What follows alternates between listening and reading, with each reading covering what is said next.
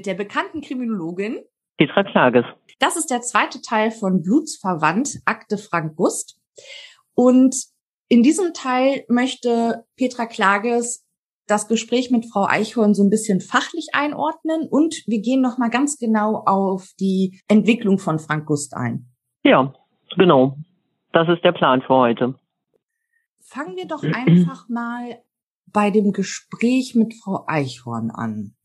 Jetzt hattest du ja mhm. ein paar Tage Zeit, das sacken zu lassen. Was ziehst du da für ein Resümee? Wie fandst du das insgesamt?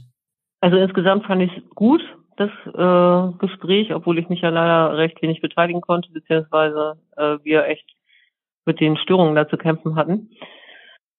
Ähm, Frau Eichhorn hat sich ja erstmalig zu einigen Dingen geäußert, die auch nochmal ein anderes Licht so auf die ganze Entwicklung geworfen haben. Ne? Also in der Dokumentation ähm, wird ja so der Fokus auf Frau Eichhorn gelegt. Also auch meine Aussage, die, die natürlich nur zum Teil ausgestrahlt wurde, ähm, da sieht es ja so aus, als wäre sie alleinig schuld. Und also so ist es ja nun nicht. Ne? Mhm. Also das finde ich halt nochmal ganz wichtig, dass eben viele unterschiedliche Prozesse und Faktoren sowieso generell ähm, vorhanden sein müssen, damit sich ein Mensch in eine derartige Richtung entwickeln kann. Es ist also nicht so, dass ähm, dieser Serienmörder sozusagen in einer Blase existiert mit einem anderen und der ist halt absolut schuld an allem, ne? sondern unterschiedliche Dinge wirken auf den Menschen ein, damit er sich in diese Richtung entwickelt. Zum Beispiel auch diese emotionale Kälte, was Frau Eichhorn beschrieben hat von ihrem zweiten Mann, von dem Klaus und auch dem Mobbing, oder? Ja, sicher. Also viele Sachen. Ne? Also angefangen bei dem Säuglingsheim, das ja wirklich nicht äh, der Entwicklung zuträglich gewesen ist bei Frank Gust. Ähm, dann äh, der zweite Ehemann, der nicht nur emotional kalt war, ähm, ja, Frank Gust äh, auch durchsucht, also das Zimmer durchsucht hat, ihn untersucht hat, ob er irgendwie gestohlen hat, so solche Sachen, also sehr, sehr kontrolliert hat und massiv auch gemobbt hat mit äh, dem Halbbruder. Ne? Ja, also eben unterschiedliche Sachen. Und äh, auch die Mutter von Frau Eichhorn, die ja an der Erziehung des Kindes beteiligt war oder der Kinder vielmehr. Ne? Was da jetzt genau gewesen ist, das kann man natürlich nicht mehr nachvollziehen. Aber ich möchte noch mal ganz kurz auf das Säuglingsheim zu sprechen kommen. Mhm. Denn Frau Eichhorn hat gesagt, das seien, ich glaube, vier Wochen gewesen. Meinst du wirklich, dass das so krass für ein Kind ist, wenn es vier Wochen in so einem Säuglingsheim ist? Ähm, ob das jetzt genau vier Wochen waren, äh, weiß ich nicht. Ne? Also desto länger, desto schlechter und desto früher, desto schlechter. Mhm, okay. Ganz klar.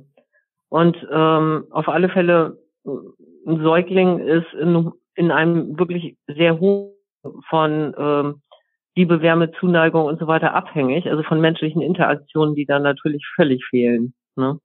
Ja. Das und das, das hat einen Einfluss. Ja, das ist wahrscheinlich wieder so ein Mosaikstein zum nächsten. Wahrscheinlich, wenn nur das gewesen wäre, wäre es jetzt nicht so dramatisch, aber die Kombination hat's dann gemacht, ne? Genau. Also es ist immer eine Kombination aus unterschiedlichen Dingen, ne? Wie gesagt, nicht monokausal. Immer viele unterschiedliche Dinge, die eine Rolle spielen.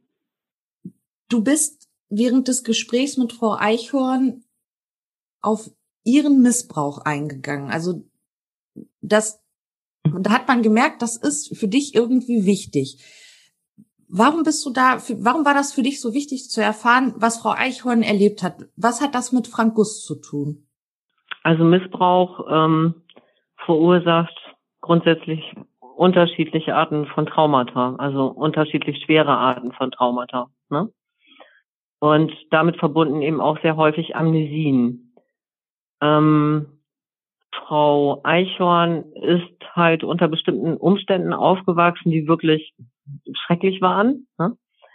Und ähm, ihre eigene Entwicklung, ähm, ihre eigene Persönlichkeitsstruktur, Handlungsmuster, äh, und so weiter haben sich daraufhin natürlich verändert durch den selbst erlebten Missbrauch. Mm. Dazu kommt, dass sie aufgrund des eigenen Missbrauchs für den Missbrauch, den Frank Gust später erlebt hat, ähm, also dass sie bestimmte Teile davon nicht mit, sicherlich nicht mitbekommen hat. Also viele Missbrauchte, das ist leider so, deren Kinder später missbraucht werden, nehmen diesen Missbrauch als solchen erstmal gar nicht wahr. Also mhm. es verursacht sowas wie blinde Flecken in Anführungsstrichen. Also nicht also bösartig, sondern weil sie es nicht können. Genau. Sie sehen es nicht. Ja. ja. Also das heißt, hat nichts mit Ignoranz zu tun. Nein, das hat nichts mit Ignoranz oder Bösartigkeit oder sowas zu tun. Es ist wie, äh, wie eine Unfähigkeit, bestimmte Dinge zu sehen. Also nehmen wir, was weiß ich, äh, eine Farbenblindheit oder so, ne? Mhm. Als Vergleich. Ja. So kann man sich das vielleicht vorstellen. In dem Gespräch ging es stellenweise auch einmal um einen Plüschteddy. Und ja, genau. Der, der, also ich weiß nicht, ob man da als äh, Zuhörer so richtig dann mitgekommen ist. Dieser Plüschteddy war für Frau Eichhorn sehr, sehr wichtig. Und da würde ich ganz gerne noch mal von dir hören, warum der so wichtig war. Oder ja. Naja gut, also ich, ich finde ihn halt nicht wichtig, aber Frau Eichhorn fand ihn wichtig. Also das Problem in dem Gespräch, ähm, fand, also ich fand, fand das zwischenzeitlich problematisch ist halt, dass die Erinnerung von Frau Eichhorn sich natürlich äh, von der Erinnerung von Frank Gust unterscheidet. Ne? Ja. Das ist natürlich auch normal. Also äh, ja, also Frau Eichhorn hat einen anderen Blick auf die Dinge als äh, Frank Gust gehabt, ist ja logisch. Aber ähm, ja, ähm, sie schien zwischenzeitlich darauf zu beharren, dass eben ihre Sicht der Dinge korrekt ist. Ne? Und auch Frau Eichhorn, wie jeder Mensch auf dieser Welt, verfärbt retrospektiv bestimmte Erinnerungen. Das macht jeder Mensch. Ne? Also nicht mit Absicht, sondern äh, das ist einfach so. Das ist ein normaler menschlicher Mechanismus. Mechanismus.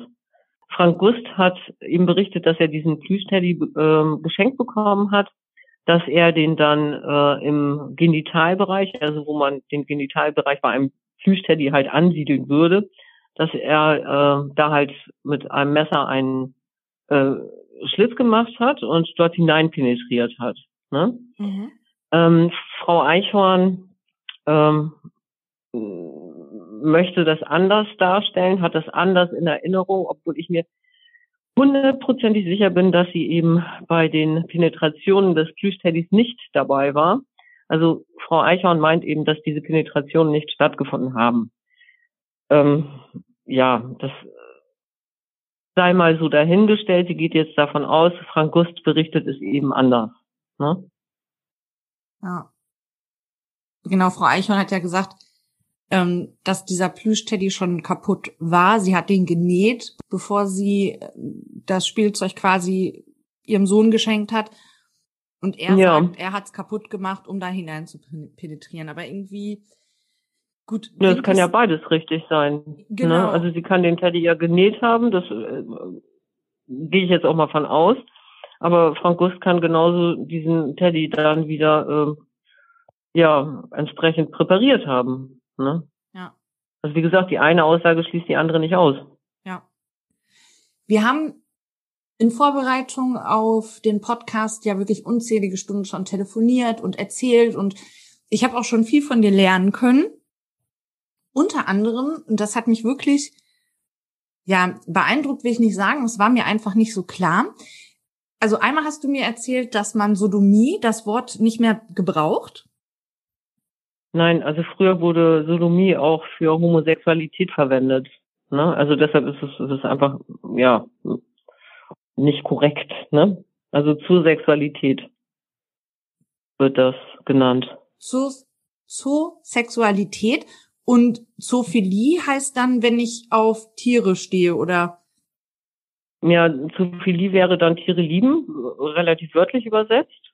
Zu, Zoophilie würde ich nie sagen, sondern eben zur Sexualität, weil Zoophilie, also Se Sexualität mit Tieren hat nichts mit Liebe zu Tieren zu tun. genauso würde ich Pädophilie nicht artikulieren oder formulieren, sondern eben Pädosexualität verwenden, die Begrifflichkeit. Ne? Weil eben Pädosexualität auch nichts mit Liebe zu Kindern zu tun hat. Ja, das stimmt allerdings. Und im Zuge dessen hast du mir berichtet, dir ist aufgefallen, dass Pädosexualität oftmals auch Hand in Hand mit Zoosexualität gehen kann. Ja, ähm, also es gibt da unterschiedliche Untersuchungen, die eben darauf hindeuten, dass da ein Zusammenhang besteht, ne? dass eben ähm, zoosexuelle Menschen auch offener sind, in Anführungsstrichen, bezüglich pädosexueller Handlungen. Und äh, ich habe selbst äh, in einer JVA einige Pädosexuelle interviewt, ähm, die eben auch ähm, sehr offen für Zoosexualität waren ne? oder selbst Zoosexualität praktiziert haben, im Vorfeld oder auch während der Taten, wie auch immer. Aber so richtige Erklärungsansätze, warum hat man da nicht? Das ist einfach nur aufgefallen. Genau. Kann das was damit zu tun haben? Ich überlege gerade, Tiere sind ja auch wehrlos, genauso wie Kinder. Hat es damit vielleicht was zu tun? Ja. Ja, natürlich kann das damit auch was zu tun haben, aber ich meine, es, es geht ja um sexuelle Präferenzen und ähm, Tiere unterscheiden sich ja schon äh, deutlich von ja. Menschlichen Kindern. Ne? Mhm. Also ähm, vielleicht tatsächlich diese äh, Präferenz auch der absoluten Wehr- und Hilflosigkeit und der Unmöglichkeit, sich zu artikulieren und sich auch Hilfe zu suchen, ne? weil es ist ja bei Kindern und bei Tieren der Fall, beziehungsweise bei Kindern natürlich nur in einem bestimmten Alter. Und ähm, damit ähm, fällt ja eigentlich auch so eine Strafbewährtheit flach, weil äh, ja kein Kläger vorhanden ist ne? und das Kind sich nicht artikulieren kann, keine Hilfe sucht und äh, eben auch niemand weiß, was der Täter da praktiziert. Ne? Ja. Und bei, na, bei Tieren ist ja nun generell so. Ne? Und ja, gut. Dann hatte ich noch einen Punkt, das war mir auch nicht so bewusst, nämlich dass Kinder, die sexuell missbraucht werden, häufig notorische Lügner sind. Ja, also nicht, nicht generell, aber eben oft. Ne? Äh, das heißt, Kinder, die sich akut sozusagen in Missbrauchssituationen ähm, befinden oder in, in einer Lebenssituation, wo sie immer wieder missbraucht werden, ähm, leiden natürlich wirklich schrecklich unter den Situationen. Ne? Und ähm, schaffen sich sozusagen ihre eigene Welt. Also fantasieren auch ihre eigene Welt. Fantasieren irgendwelche Geschichten und äh, erzählen die, als wäre es eben Realität. Ne? also ist kein Wunder, dass diese Kinder sich ihre eigene Realität auch schaffen müssen. Ne? Also es ist unvorstellbar, Missbrauchsakte, die Kinder erleiden müssen. Wäre das für dich ein Alarmzeichen, wenn dir jemand berichtet, hier weiß ich nicht, Nachbarskind XY oder was auch immer, der kann eigentlich, der kommt rein, der sagt, guten Morgen ist schon gelogen. Wäre das für dich ein Alarmzeichen? Also wenn äh, eine abrupte Verhaltensänderung plötzlich da ist, ne, bei dem Kind, ähm, dann ist es immer ein Alarmsignal für irgendetwas. Also nur in Anführungsstrichen eine kurze Phase notorischen Lügens würde ich jetzt nicht sagen, naja, Gott, das Kind muss missbraucht worden sein oder wird gerade missbraucht. Das meine ich nun damit natürlich überhaupt nicht. Ne? Mhm. Also es ist nur ein Warnsignal von vielen, das eben vorkommen kann. Also auch das, das Kind muss auch unterschiedliche Symptome sozusagen zeigen. Und eins davon wäre eben notorisches Lügen. Das nächste wären Diebstähle oder Brandstiftung, Tierquälerei ist ja das exorbitanteste, äh, wichtigste Alarmsignal eigentlich. Ne? Bettnässen und so weiter. Also das ist ja bekannt mittlerweile eigentlich. Und das deutet, also wenn ein Kind diese Dinge tut, dann deutet das darauf oder kann, kann er sich zu einem Serientäter entwickeln. Allerdings, das fand ich auch sehr interessant, da geht's nicht nur um Serienmörder, sondern auch Serienvergewaltiger. Ja, Dann haben genau. diese Punkte in ihrer Vita. Oder können. Mm, ja, ja, also Intensivtäter haben äh, leider überproportional häufig äh, derartige Erfahrungen machen müssen. Ne? Das ist richtig. Dann wollten wir noch mal auf die Amnesie bei missbrauchten Menschen eingehen. Mhm. Da wolltest du uns noch ein bisschen was zu erzählen. Das war auch sehr spannend. Also, äh, wenn ein Kind immer wieder sexuell missbraucht wird, auf unterschiedliche Arten und Weisen, ne, ähm, ist es so, dass die kindliche Seele das sozusagen nicht äh, überstehen kann, ohne eben bestimmte Sachen massiv zu verdrängen. Also da werden Amnesien sozusagen produziert. Ja, es ist so, dass ähm, bei traumatisierten Kindern mh, hm, ändert sich die Hormonausschüttung. Also Stresshormone werden massiv ausgeschüttet. Das bleibt auch bis ins Erwachsenenalter so, ne, dass die äh, Hormonausschüttung verändert ist bei, kind, bei diesen missbrauchten Menschen. Ähm, und auch die Prozesse und Strukturen des Gehirns verändern sich. Das heißt, dass bestimmte Areale des Gehirns sich weit weniger entwickeln und andere Bereiche wesentlich stärker ausgebildet sind. Das heißt, dass ähm, diese Veränderung des Gehirns plus Hormonausschüttung sozusagen nicht reparabel ist, ja, sondern du die Folgen dieser Traumata eigentlich nur lindern kannst. Jetzt war es ja so bei Frau Eichhorn. Frau Eichhorn hat eine Therapie gemacht und da sind mhm. ihre Erinnerungen wiedergekommen. Ja, ähm, das heißt aber natürlich nicht, dass Erinnerungen in dem vollen, in dem vollen Umfang wiederkommen müssen. Und man bewertet Erinnerungen retrospektiv anders. Ja, also verfärbt Erinnerungen und so weiter. Das ist auch bei Frank Gustlich ein Problem, weil man viele Dinge, die er gesagt hat, nicht eins zu eins übernehmen kann. Also was ist ich dann und dann fand der Missbrauch statt durch den und den. Das würde ich gar nicht so sehen, dass das tatsächlich so war. Weißt du, was ich meine? Ja, aber da wollte ich eigentlich drauf raus, nämlich dass Frau Eichhorn therapeutisch begleitet wurde bei der Wiederkehr mhm. ihrer Erinnerungen und das ist bei Frank Gust, Frank Gust nicht, ne? Genau. Ne? Richtig. Dieses ja, deshalb ist das besonders kritisch eigentlich bei ihm, ne?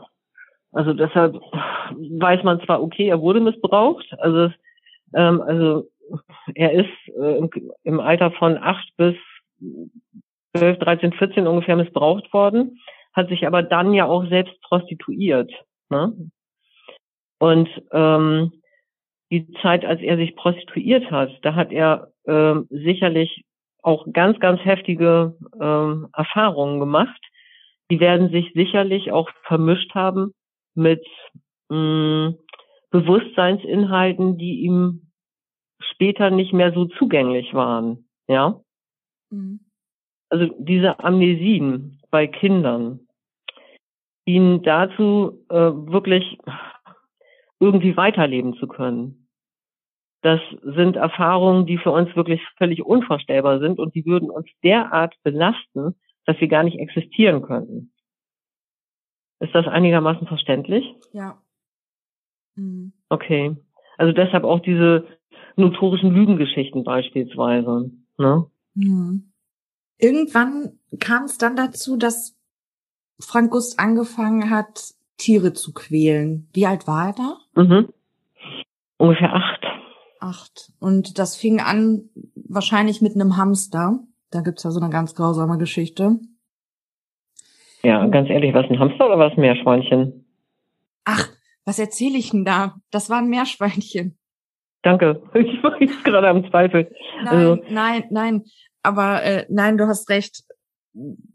Ich bin da durcheinander gekommen. Ähm, nein, das Macht war natürlich geht mir auch öfter so. war natürlich ein Meerschweinchen, aber ist letztlich auch egal. Also das Tier hat so oder so gelitten. Aber genau, es war ein Meerschweinchen. Ja, ich glaube nicht, dass das Tier gelitten hat, weil das ja sehr, sehr schnell ging. Ne? Also später hat Frank Guss ganz andere Sachen gemacht, wo er die Tiere wirklich über viele Stunden gequält hat. Ähm, also auch ja sexuell missbraucht hat, also penetriert hat, äh, in einem schwangeren Kaninchen eingeschlafen ist. Äh, ja, also ja, also ganz furchtbare Sachen eben über viele Stunden. Und Also auch da hat er ja schon geprobt, den Todeszeitpunkt hinauszuzögern und so weiter. Also, ja. Dieses Töten der Tiere, da schreibst du in deinen Büchern, dass diese Tiere quasi Stellvertreteropfer sind. Genau. Also das habe ich ja nicht erfunden. Ne? Also ich habe ja kein, nicht das Rad neu erfunden, sondern äh, im Allgemeinen werden Tiere von ähm, Intensivtätern überproportional häufig als Stellvertreter und Probeopfer verwendet, ne? weil ähm, die eben deutlich leichter verfügbar sind als Menschen. Ne? Frank Gust hat sich ja auch gesteigert ähm, von Kleintieren auf Großtiere, also Schafe, Kühe, Pferde. Ähm, und äh, wagte dann erst den Schritt zu Menschen. Aber diesen Wunsch, Menschen zu töten, hat er eigentlich schon sehr früh gehabt. Also das war, ähm, als er in die Leichenschauhäuser eingebrochen ist, war die Richtung ja eigentlich schon klar, die er dann genommen hat. Ne? Ja. Und da hat er wirklich extrem brutale und schreckliche Dinge getan. Das ja, absolut. Also seine, seine Fantasien waren mit 13, 14 schon absolut grausam. Und äh, diese Fantasien konnten sich eben auf diesem pathologischen Hintergrund der Familie gut entwickeln. Ne? Ja, also diese, diese absolut grausamen Fantasien, die man ja äh, dann wirklich an den Leichen, die er da ähm, zerstückelt hat, gesehen hat. Ähm, also das war ja schon der Hammer auf Deutsch, ne? Also was er da als 13-, 14-Jähriger gemacht hat. Also das ist auch etwas, was sich ja nicht von jetzt auf gleich entwickelt, sondern das hat sich ja im Laufe von Jahren entwickelt. Also diese sadistischen Fantasien, die er da ausgelebt hat an den Leichen. Ne? Das heißt, dass dieser Missbrauch eben auch schon eine ganze Weile stattgefunden hat. Mhm. Und also der unaussprechlich gewesen ist für uns, also unglaublich furchtbar einfach. Ne? Hm? Und eben auch äh, wirklich massive Probleme innerhalb der Familie. Ne? Und ähm, also mit Mobbing, äh, tja, und mit der Großmutter wissen wir ja nun alles nicht, aber wir wissen, dass die Großmutter halt weggeschaut hat bei dem Missbrauch der eigenen Tochter und äh, dass sie auch zu dem Pädosexuellen, den Frank Gust benannt hat, ähm, also eine Affäre mit ihm hatte, ne? Und so weiter. Also was da genau passiert ist, wissen wir nicht, aber ja, eins ist klar, also gut war es halt alles nicht. Ne? Frank Gust hat auch relativ früh angefangen, Benzingas zu schnüffeln. Oder Gas mhm, einfach, genau. ne? Ja. Da, ich, sie hat eine Geschichte erzählt, da war er da, glaube ich, zehn oder so, ne? Kann das sein? Auf jeden Fall ganz schön früh. Und da muss man ja auch von hm. ausgehen, dass das einfach die kindliche Gehirnentwicklung massiv beeinträchtigt, oder? Was meinst du dazu? Ja, das ja natürlich, das auch unter anderem, ne? Also die wiederkehrenden Traumata, also in und außerhalb der Familie, ne? Und äh, das Butangas äh, hat, hat sicherlich irgendwie auch nochmal einiges äh, gemacht, so, ne? War das, war das eigentlich die Also bei Frank Gust kam, lass mich überlegen. Ja, äh, also Alkohol, aber ich glaube auch nicht im Übermaß. Ne? Mhm. Überwiegend Gas. Ja, genau. So, dann kommen wir jetzt zu den Morden. Mhm. Das erste Opfer war Sabrina. Wir haben die Namen der Opfer übrigens geändert. Mhm. Das war am 8. September 1994 aber er hat sie als Tramperin mitgenommen. Ne? Ja. Ähm, laut Frank Gust hatten sie einvernehmlichen Sex und bei sich bietender Gelegenheit hat er halt ähm, das in die Tat umgesetzt, was er wirklich auch schon ganz, ganz lange geplant und immer wieder fantasiert hatte. Ne? Ähm, da hat er ihr von hinten in den Kopf geschossen, sie getötet und hat im Anschluss daran eben äh, sexuelle Handlungen äh, an ihr begangen es, da ging es ihm nur nicht darum, sein Opfer bei lebendigem Leib zu quälen, sondern Nein. Also erst postmortal, ne? Postmortale sadistische Handlungen vornehmen. So. Also die äh, Sexualität äh, im Vorfeld war wahrscheinlich wirklich einvernehmlich, ne? Das sei mal so dahingestellt. Aber zu tatsächlich sadistischen Handlungen kam es erst nach der Tötung. Und auch eben das Zerstückeln der Leiche, ne? Ja, er hat sie verstümmelt und hat mhm. sie dann gut sichtbar abgelegt, so dass diejenigen, ja. Sabrina letztlich dann finden, eben auch einen Schock bekommen. Genau. Gehört das zu der Fantasie? Dieses Vorstellen, was denkt derjenige, der das sieht? Also ob das zu Frank Gusts Fantasien gehörte? Mhm. Ja, na, ich meine, sonst würde er es nicht machen. Ne? Oder hätte er es nicht getan. Also, da, also jede einzelne Handlung, äh, also das Zerstückeln äh, gehörte irgendwie zu seinen Fantasien. Also er, er hätte sie ja nicht komplett zerstückeln müssen. Also sie war ja schon tot. Ne? Das war halt Bestandteil seiner Fantasien. Also er hat äh, ähm, durchaus seine Freude in Anführungsstrichen daran gehabt, eben auch diese Zerstückelungen vorzunehmen. Ne? Das ist, gehört mit zu seinen sexuellen Präferenzen. Also auch äh, sexuelle Akte mit Leichen vorzunehmen, äh, gehört eben auch zu seinen sexuellen Präferenzen, die Nekrosexualität. Ne? Ja, also eben Nekrosexualität, Nekrosadismus. Ne? Ist ja ein wesentlicher Bestandteil äh, seiner sexuellen Prä Präferenzen, seiner sexuellen Fantasien. Die gehen ja in mehrere unterschiedliche Richtungen. Ne? Also das, ein, das, was er eben nicht ist, er ist eben kein Pädosexueller. Ne? Mhm. Ja, ich meinte eigentlich auch viel mehr dieses äh, Drapieren und so weiter. Das hat er dann auch für sich gemacht? Hm, ich verstehe. Das hat er einerseits natürlich für sich gemacht, ne? also dieses zur Schau stellen, dann für andere, also einmal für sich, aber zum anderen hat er sicherlich auch einen sehr hohen Lustgewinn daraus gezogen, zu wissen, aha, okay, das findet jemand und ist dann total schockiert. Ne? Eben wenn äh, genau in dieser Position die Leiche aufgefunden wird. Ja. Das hat er schon mit deutlicher Absicht gemacht und er hat eben auch Freude daran gehabt, andere Menschen äh, zu schockieren durch solche Taten.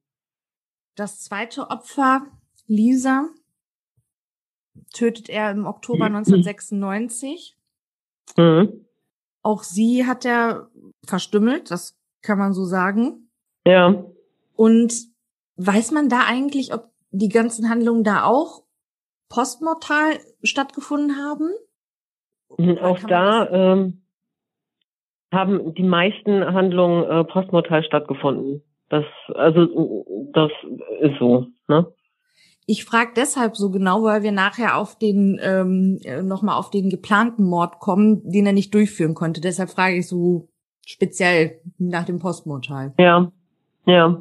Wir, wir wollen jetzt auch gar nicht im Einzelnen darauf eingehen, was er mit äh, den Frauen gemacht hat, weil letztlich das äh, kann man alles nachlesen. Ne? Das ist eigentlich auch alles bekannt mittlerweile. Ja, es ist bekannt, man kann es nachlesen und äh, es bringt letztlich bringt es uns jetzt nicht weiter, wenn wir das jetzt hier noch, äh, ja, jetzt hätte ich fast gesagt, aussprechen. Genau, nochmal erörtern. Ja, ne? also, also genau. Ne, das ist die, Quatsch. Äh, wichtig ist bei, wenn wir über die Morde an den Frauen sprechen, dass man einfach weiß, dass die diese Verstümmelungen vor allem postmortal stattgefunden haben und er sich quasi, ja, Leichen beschafft hat im Endeffekt. Richtig. Dann kam das dritte Opfer. Das ist Tante Henriette. Mhm, genau. Tja, da weiß man gar nicht so genau, was da jetzt im Einzelnen vorgefallen ist. Naja, es gibt da halt die Aussagen von Frank Gust dazu, ne? Und äh, es gibt eben Aussagen von Frau Eichhorn dazu wobei äh, Frank Gust dabei war und Frau Eichhorn nicht. So, das ist der Unterschied. Ähm, und äh, laut Frank Gust ähm, hm, gab es da weder prä- noch postmortale sexuelle Handlung, ne, sondern ähm, das ist wie ein unterstützter Suizid gewesen, ne? also den er eben unterstützt hat. Also ähm, Frank Gust hatte eine sehr enge Verbindung zu seiner Tante. Und ähm, ja, hat selbst darunter gelitten, das zu tun, was er dann getan hat, ne? nämlich ihr geholfen. Beziehungsweise sie dann selbst getötet. Ne? Es gibt ja Spekulationen, dass sie eventuell was geahnt haben könnte oder was gewusst hat. Über ja, äh, naja, Spekulation ist gut. Also sie wusste das. Ne? Also Frank Gust hat sich mit ihr drüber ausgetauscht. Die haben, sie haben sich über alles ausgetauscht eigentlich. Ne? Genauso wie Frau Eichhorn von äh, den Morden von Anfang an Bescheid wusste, äh, wussten, wusste eine der ersten Freundinnen Frank, von Frank Gust Bescheid und ähm, ja, Eisel auch, war auch darüber informiert und die Tante auch. Also Frank Gust hat ja eigentlich noch nicht mal ein Geheimnis daraus gemacht, dass er bereits Morde begangen hat. Ne? Also es war auf gar keinen Fall ein Mordmotiv, weil dann hätte er seine Mutter, Eisel, äh, seine erste Freundin und äh, seine Tante alle gleichzeitig umbringen müssen. Ne? Also ganz schnell. Also äh, es gab sicherlich noch ein, zwei andere, die Bescheid wussten, aber von denen wir nichts wissen.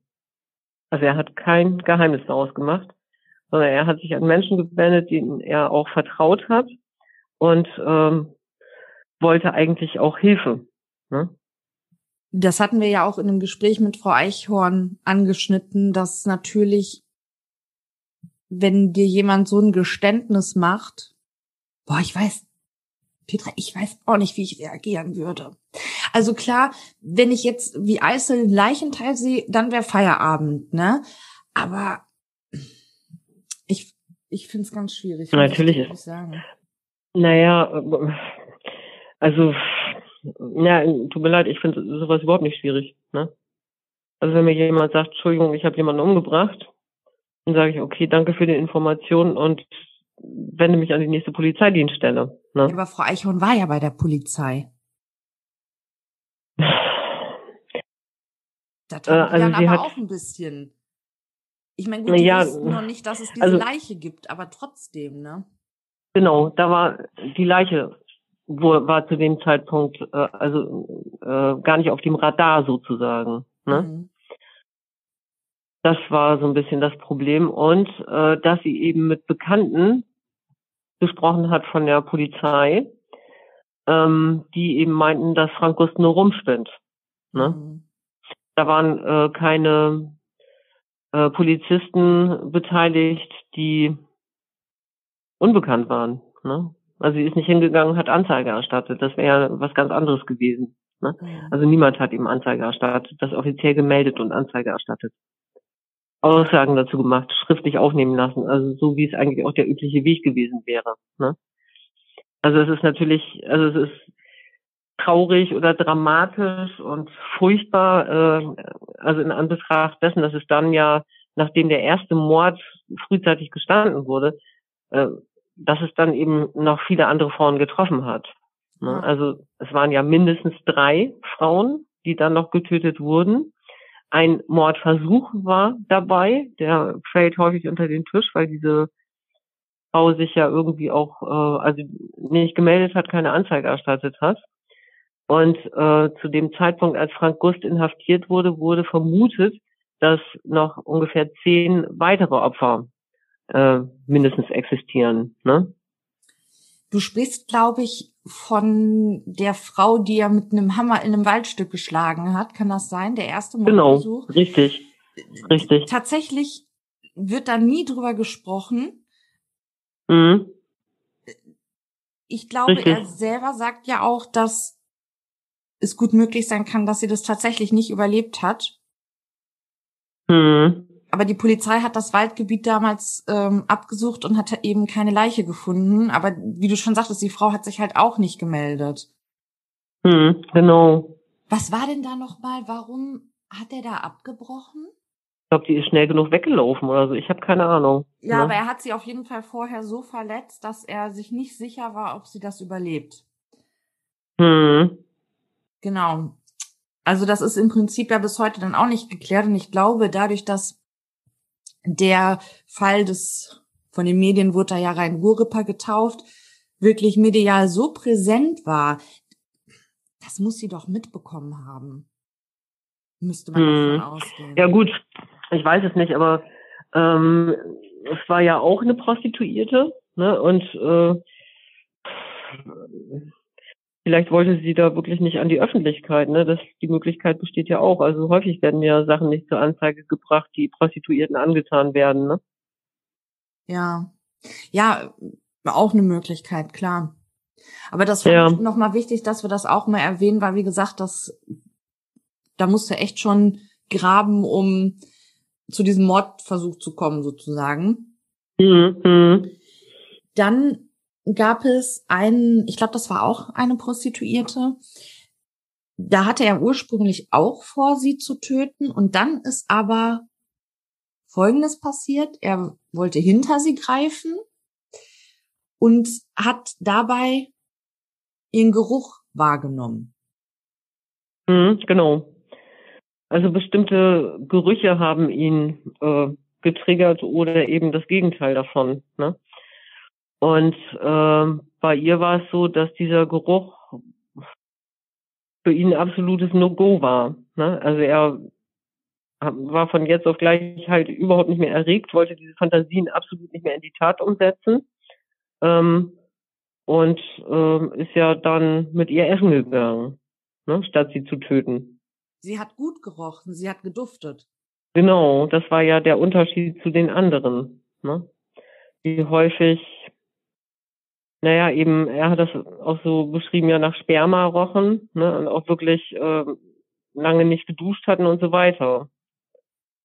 Das war, das waren Gerüche, die ihn total getriggert haben. Das heißt, wenn eine Frau gut gerochen hat, frisch geduscht war und so weiter, dann äh, war das eben nichts für ihn. Ne? Das war nicht, gehörte nicht zu seinen sexuellen Vorlieben.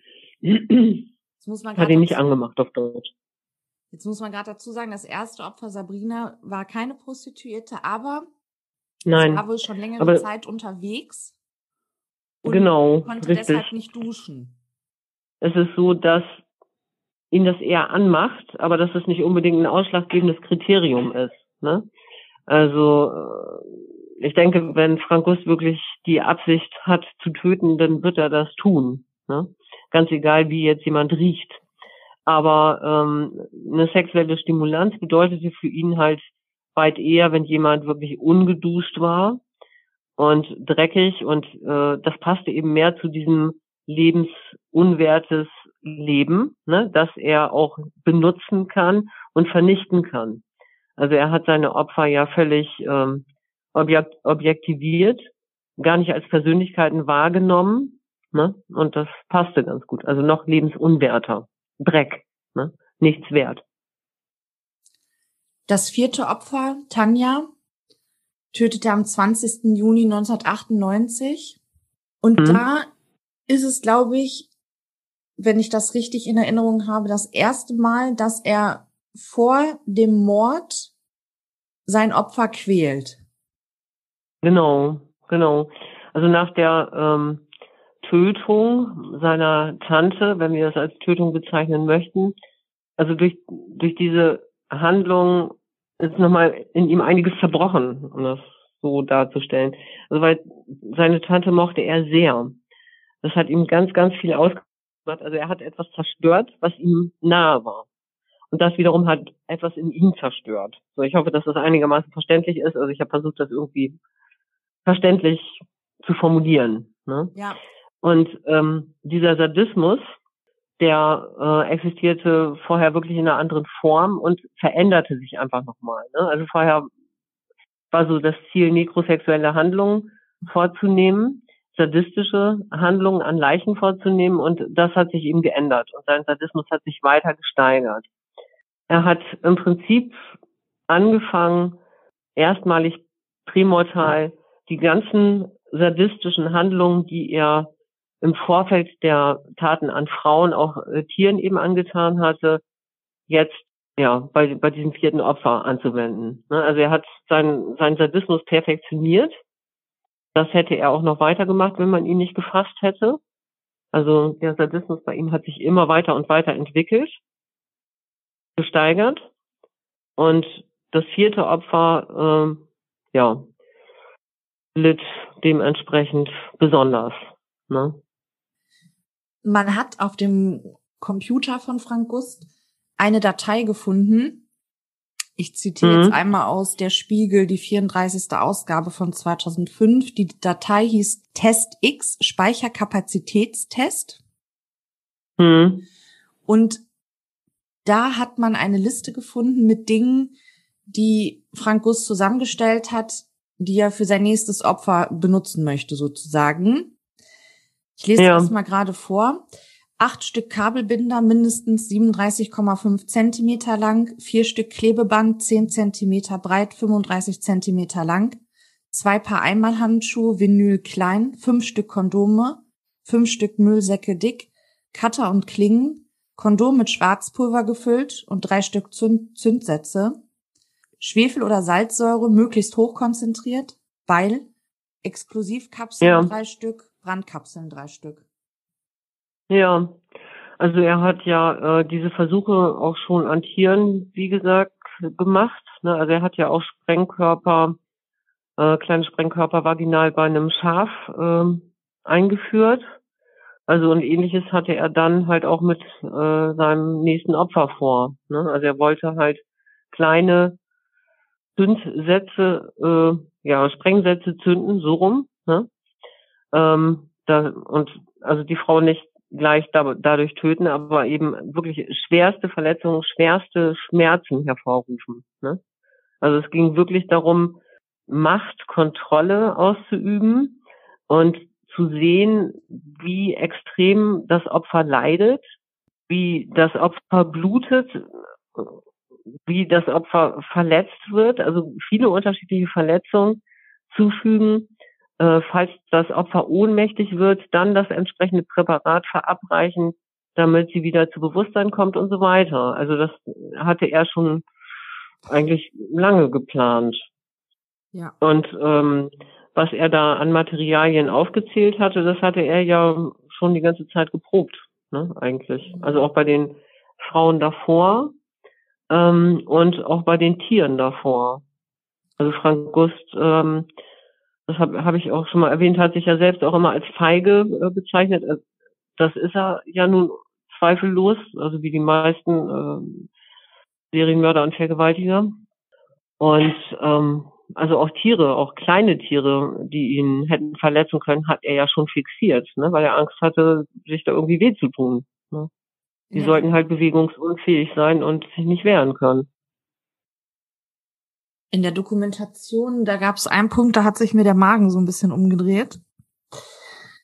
Und zwar berichtet der damalige Ermittler darüber, was noch auf dieser Liste stand.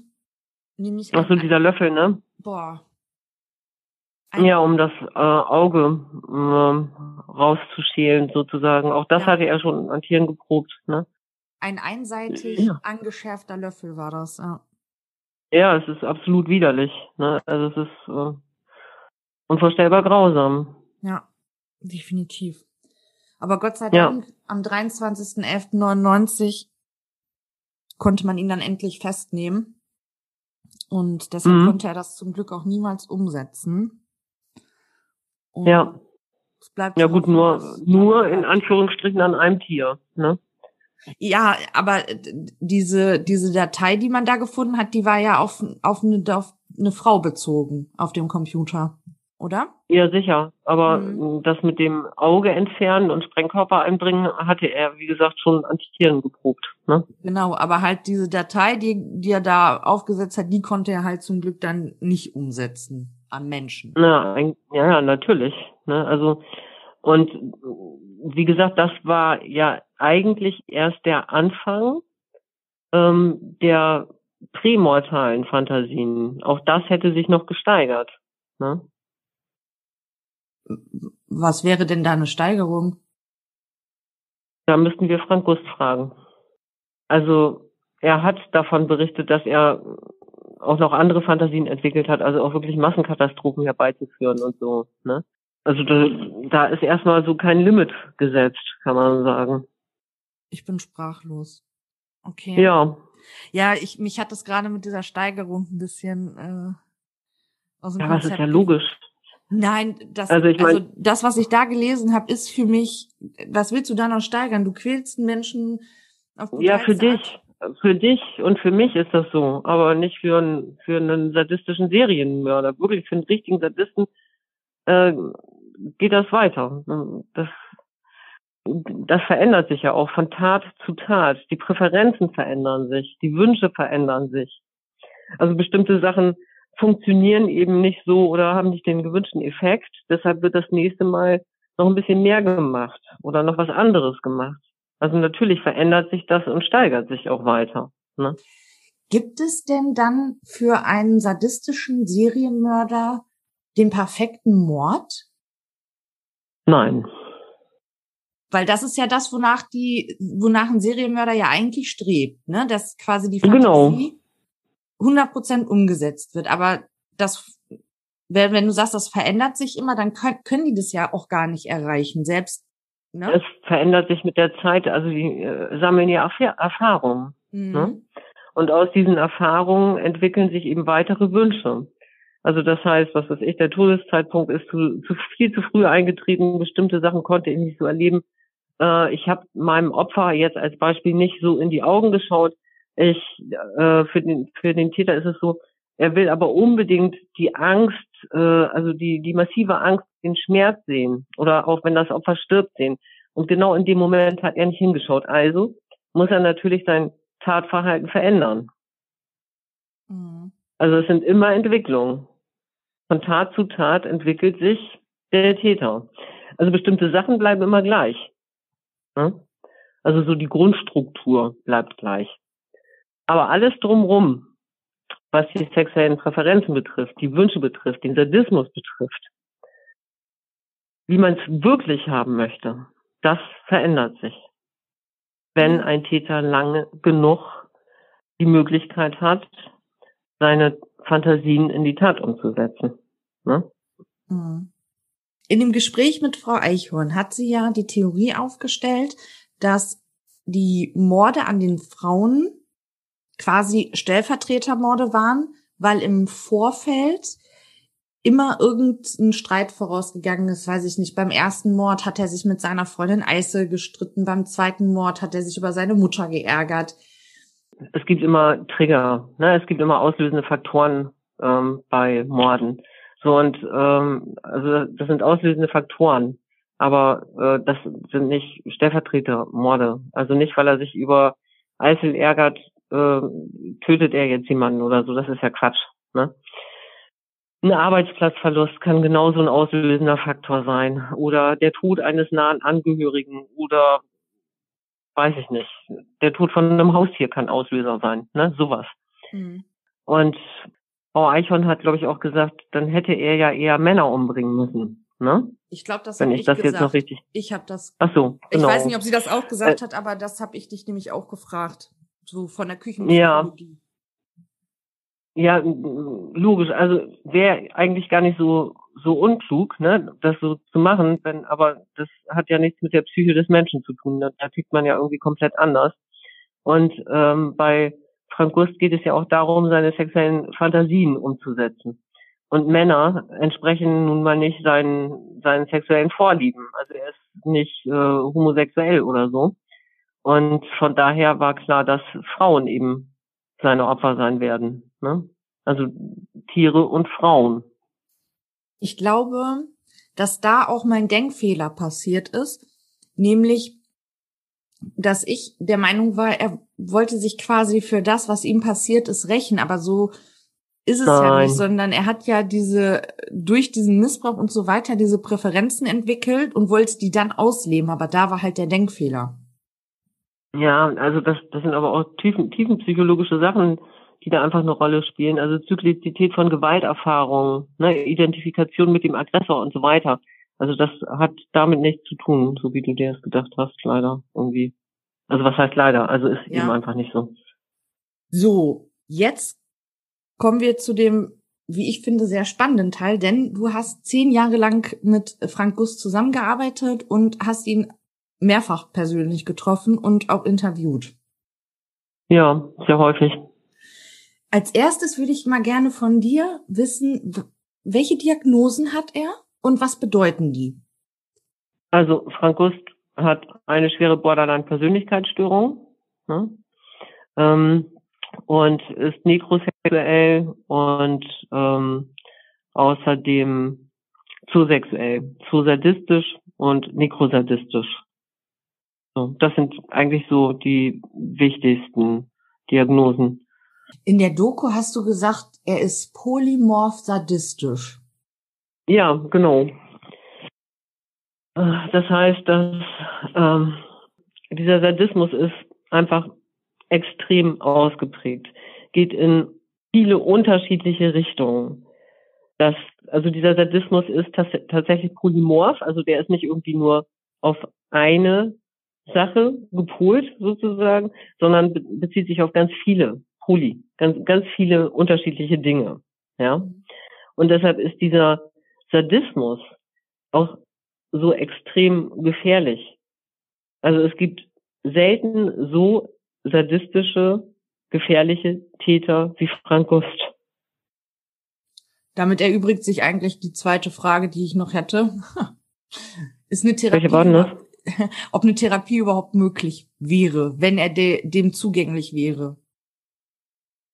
Ähm, natürlich kann man Frank Gust therapieren. Ne? Also, aber ähm, man würde höchstens Leiden lindern oder bestimmte Dinge minimieren können. Äh, eine Heilung ist absolut unmöglich bei Frank Gust. Das oder auch bei Tätern, die ähnlich sind wie Frank Gust. Das sagt er auch selber von sich, er ist untherapierbar. Ich hatte ja schon mehrfach von den Traumata berichtet und auch von der Veränderung der Strukturen und Prozesse des Gehirns und von Hormonausschüttung und so weiter. Ne? Mhm. Das heißt, äh, du kannst dieses ähm, Gehirn, wo bestimmte Areale eben ähm, quasi unterentwickelt sind, also Zentren für das Zentrum für Empathie beispielsweise, ne, ist ja nicht so entwickelt.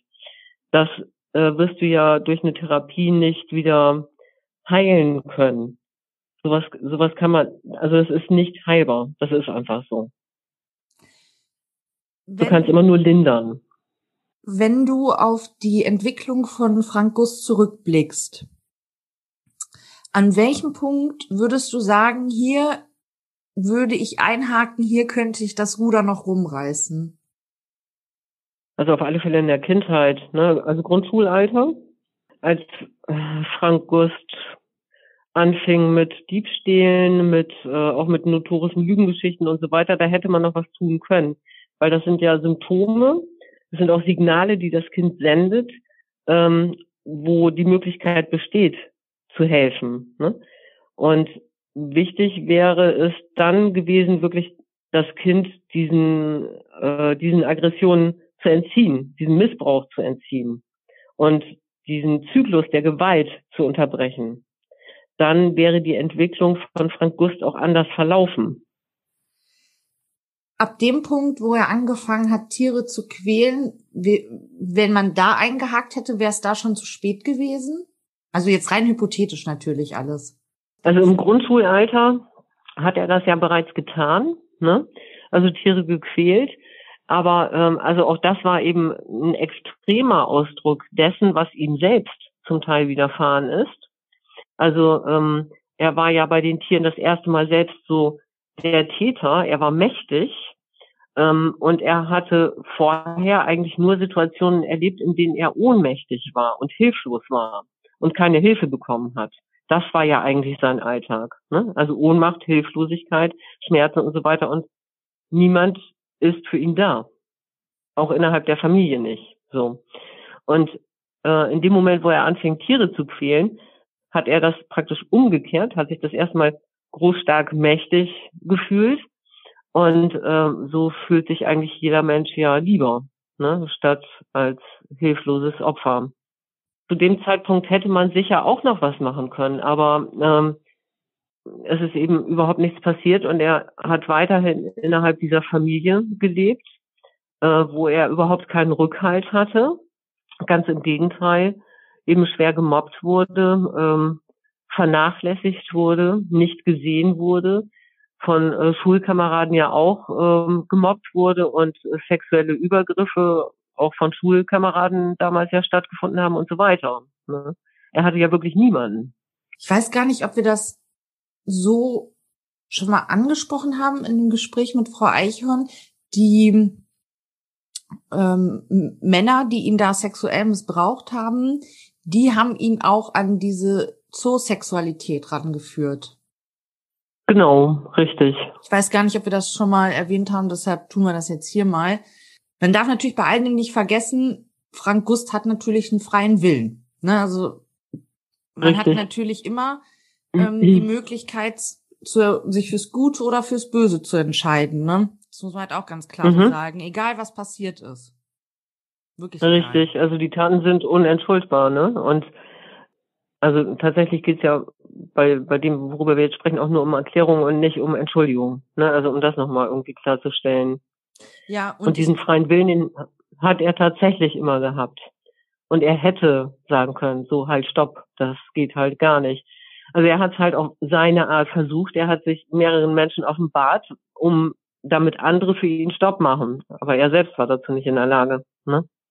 Und das ist ja, glaube ich, auch für deine Forschung so interessant, dass du halt, wenn du die, die Lebensläufe von, von Serientätern dir anschaust, dass du eben ja auch ein bisschen Prävention leisten kannst im Endeffekt, weil du ja bestimmte Faktoren kennst, die eben darauf hindeuten, dass da eine absolute Fehlentwicklung stattfindet. Und deshalb ist es ja auch wichtig, dass man auch darüber spricht, was Täter erlebt haben.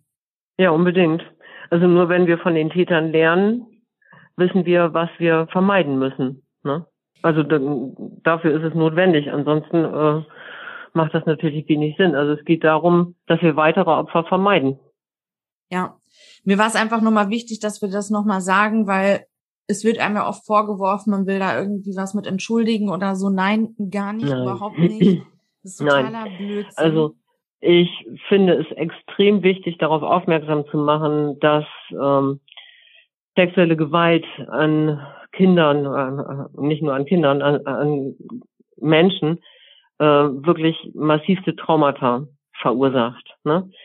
Sexueller Missbrauch, Vergewaltigung ist ohnehin ganz furchtbar. Das ist überhaupt keine Frage. Ähm, sexueller Missbrauch, Traumatisierung von Kindern, ähm, das sind Sachen, die sind nicht reparabel. Also das Leben dieser Kinder wird absolut zerstört und unter Umständen entwickeln sich diese Kinder eben später zu Tätern. Ne? Und damit haben wir einen Zyklus von Gewalt und ein Täter äh, hat so und so viele Opfer und diese Opfer werden unter Umständen auch wieder zum Teil eben zu Tätern.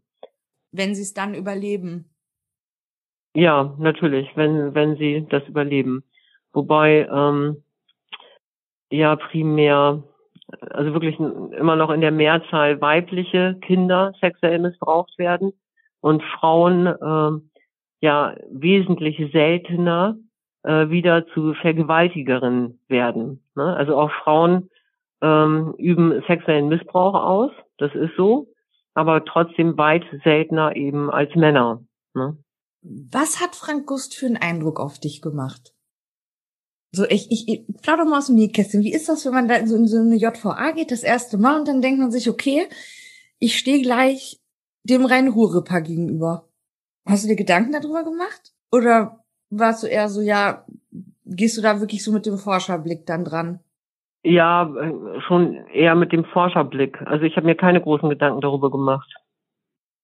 Also wie das jetzt ist. Ne, also darüber mache ich mir eigentlich keine großen Gedanken, sondern ähm, ich mache mir Gedanken darüber, welche Aspekte besonders wichtig sind, wann Traumatisierungen stattgefunden haben und welche auslösenden Faktoren und Prozesse irgendwie dazugekommen sind, äh, so dass es eben zum ersten Mord gekommen ist. Ne? Also auslösende Faktoren sind ja auch sehr wichtig. Also nicht nur die biografischen Daten und Traumatisierungen, sondern eben auch, was ist dann passiert. Ne? Weil wir haben ja eigentlich schon eine Tötungshemmung Also eine natürliche Hemmung, wirklich andere Menschen umzubringen. Ähm, tja, aber bei diesen, bei bestimmten Intensivtätern ist das eben nicht so gelagert. Und für Therapien sind die auslösenden Faktoren eigentlich wichtiger als die Traumata häufig, ne? Therapien sind häufig deliktorientiert gewesen, was, was nicht gut ist. Du hast gesagt, dass Frank Gust, hast du gesagt, intelligent, ich weiß es gar nicht mehr, aber ein sehr zugewandter Gesprächspartner ist? Frank Gust ist äh, sehr intelligent, äh, in jedem Fall. Also er hat einen recht hohen IQ. Ich weiß nicht, er hat zwei, zwei Intelligenztests äh, mit unterschiedlichen Ergebnissen, 130 und 140 oder so, mhm. in dem Bereich. Und äh, sehr reflektiert, sehr bemüht, sein Verhalten zu hinterfragen. Ne? Und gesprächsbereit. Und im Rahmen seiner Möglichkeiten auch ehrlich. Ne? Wobei man da differenzieren muss äh, bezüglich seiner Amnesien und äh, Dingen, die er natürlich retrospektiv verfärbt, was aber nicht als Lüge gewertet werden kann. Ne? Ich weiß, ich habe dich ähm, in einer unserer ersten Gesprächen mal gefragt, wenn er so reflektiert ist und weiß, was für Leid er über die Opfer und die Familien der Opfer gebracht hat und einen freien Willen hat, warum er es nicht einfach gelassen hat. Und das hast du mir erklärt und das fand ich eigentlich ganz wichtig. Kannst du uns das nochmal allen erklären? Also ähm, bei äh, Frank Gust ist es so, also wie bei den meisten Intensivtätern hier auch, dass ähm, natürlich eine absolute Suchtkomponente hat. Ne? Also massiv. Und äh, Frank Gust dieser Sucht natürlich auch nachgehen wollte, unbedingt. Ne? Also seine ähm, sexuellen Vorlieben sollten auf alle Fälle äh, auch gestillt werden. Ne? Und wer sich ein bisschen mit Sucht auskennt, der weiß auch, dass, dass es total schwer zu handeln ist. Und Frank Gust hat eben eigentlich das gemacht, was ihm noch möglich war, nämlich sich an mehrere Leute zu wenden oder an mehrere Menschen in seinem nächsten Umfeld, denen er vertraut hat, und ähm, hat sozusagen darum gebeten, dass ihm geholfen wird, ne? dass er eben nicht mehr töten muss. Aber diese Hilfe wurde ihm ja verweigert, schlecht und ergreifend, ne? oder er wurde ignoriert, wie auch immer, oder als ähm, Lügner abgetan oder als Spinner, wie auch immer. M mit dieser Sucht alleine umzugehen, ähm, ist natürlich verdammt schwierig. Ne? Das ist so. Allerdings auch nicht unmöglich. Aber das heißt im Prinzip, nachdem er die erste Frau getötet hat, da war quasi der Point of No Return, da ging es dann nicht mehr zurück. Ja, Mehr, mehr davon. Ne? Ich will mehr. Das ist, äh, das macht mich an. Das ist es. Das will ich.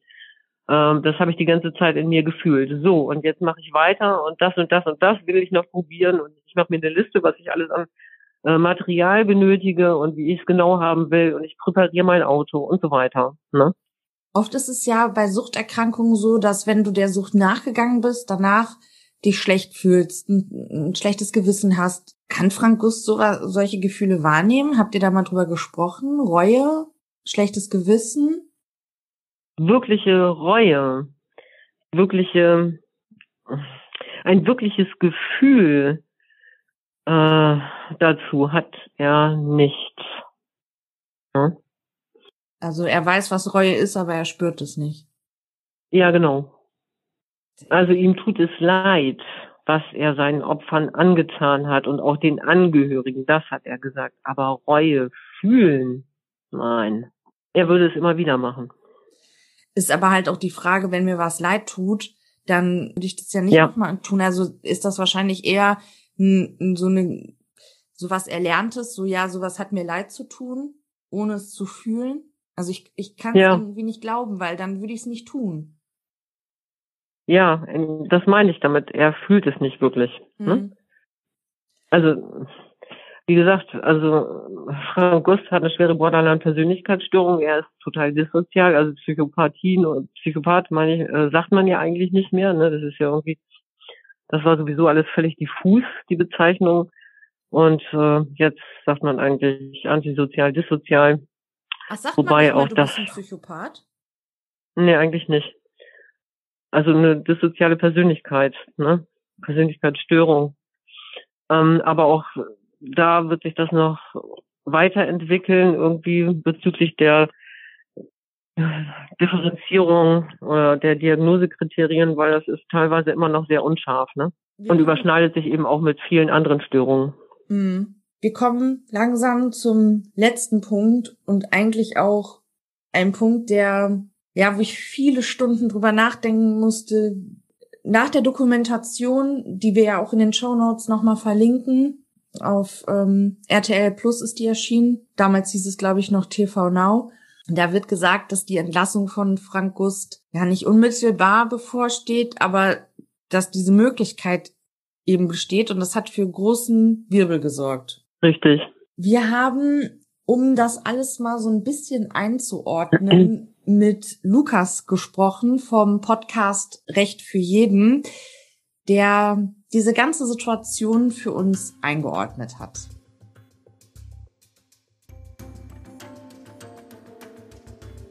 Was bedeutet denn überhaupt lebenslange Haftstrafe? So ja, ganz also generell. Also ganz generell bedeutet das wirklich erstmal lebenslang und nichts anderes. Also es gibt ja so das Gerücht, äh, dass das irgendwie heißt 15 Jahre und nicht länger oder 25 Jahre oder irgendwas Besonderes. Das stimmt aber nicht. Es bedeutet einfach wirklich erstmal, äh, derjenige ist lebenslang im Bau, aber jetzt anders, als man es vielleicht irgendwie aus amerikanischen Filmen kennt, lässt man halt diejenigen nicht unbedingt im Gefängnis verrecken sozusagen, sondern man prüft eben nach bestimmten Abständen, ob sie vielleicht eben in Frage kommen dafür, dass man den äh, verbleibenden Arrest eben zur Bewährung aussetzt. Also dass sie halt eben freigelassen werden, sozusagen auf Bewährung. Das kann frühestens nach 15 Jahren passieren bei einer lebenslangen Freiheitsstrafe. Und äh, unter Umständen, wenn eben die besondere Schuldschwere festgestellt wurde, dann dauert es eben auch länger.